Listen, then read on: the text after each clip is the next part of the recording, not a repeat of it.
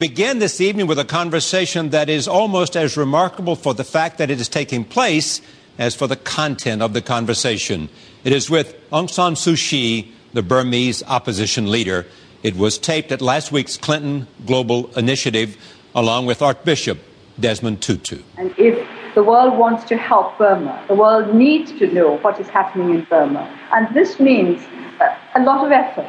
You don't get to know what's happening in a place just by looking at a newspaper from time to time. I think you really have to follow what is going on there and to think very, very deeply about the implications of every small change that you notice.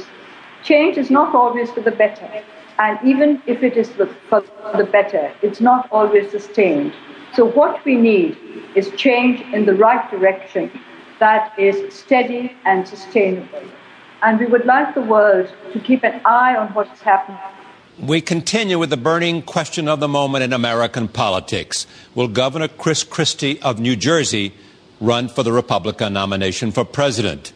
Joining the conversation, Tom DeFrank of the New York Daily News, Nia Malika Henderson of the Washington Post, Matthew Dowd, former strategist for George W. Bush, John Harris of Politico, and Jack Welch, former CEO of General Electric.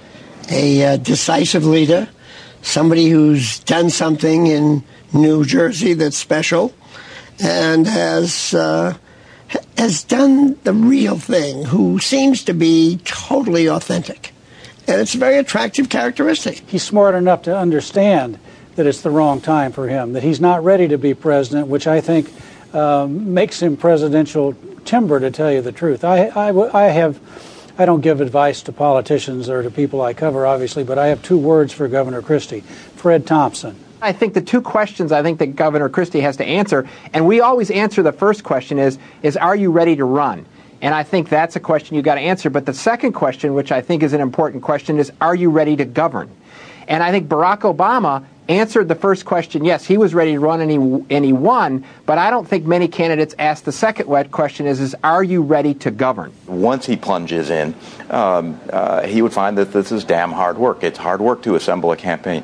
It's hard work to ensure ballot access, and particularly, and Perry, uh, I think, underscores this, it's hard work showing that you are, in fact, ready to govern uh, and, and, performing well in, uh, in these debates and in other high-profile settings if you haven't been preparing. Should he? I mean, from as a reporter, sure, I'd like another person in this race to cover closely, uh, and it would make the, the race that much more exciting and, and volatile. Uh, will he? It doesn't look like he will. I mean, from everything he said, I think he actually came out to say, you know, he would have to commit suicide.